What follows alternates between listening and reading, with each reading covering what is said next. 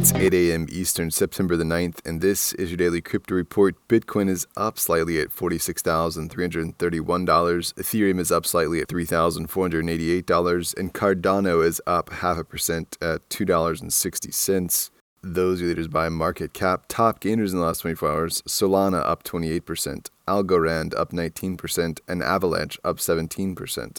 Today's episode is brought to you by the digital marketplace Ungrocery. If you've ever thought about who your food comes from, Ungrocery is the place to shop. Join the food people online at ungrocery.com. Well, North American Bitcoin miners are having a field day with their newfound hash power after regulatory pressures in China lessened their grip on the industry. The big US players have collectively mined over 10,000 Bitcoins year to date, with nearly 40% of that output coming in the last two months. The firms have been adding nearly all of the Bitcoin mined to their balance sheets, adding up to 14,000 Bitcoin as of August. That hold number is up fourfold from December. Miner holding patterns is a good indicator of their thoughts about price capitulation.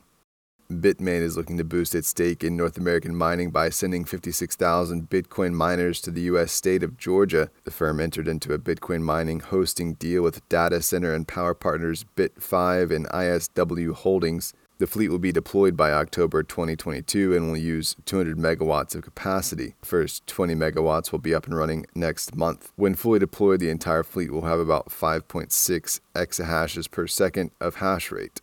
Well, the SEC is charging another 2017 ICO project with failure to register. The blockchain identity project Rivetz and Steven Sprague have been named in a lawsuit over, over the 2017 offering for RVT tokens Rivetz allegedly sold $18 million worth of RVT via a Cayman Islands affiliate in what was an attempt to obtain capital for the project. Sprague and Rivetz advertised the sale to investors as an investment opportunity but never filed with the SEC. The agency highlighted that the firm gave Sprague a million dollars and a one time bonus and loaned Sprague $2.5 million, which he used to purchase a house in the Cayman Islands that he then leased back to Rivetz International. The SEC is requesting disgorgement of all funds from the raise as well as a penalty, but it doesn't doesn't specify how much it's seeking. And finally, Eden, a priority transaction network for the Ethereum network, has raised $17.4 million in a token sale. The firm provides protection against miner extraction value and arbitrary transaction reordering.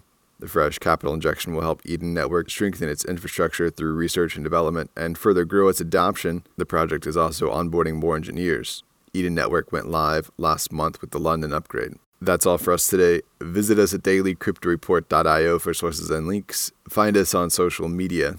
Add us to Alexa Flash Briefing and listen to us everywhere else you podcast under Daily Crypto Report.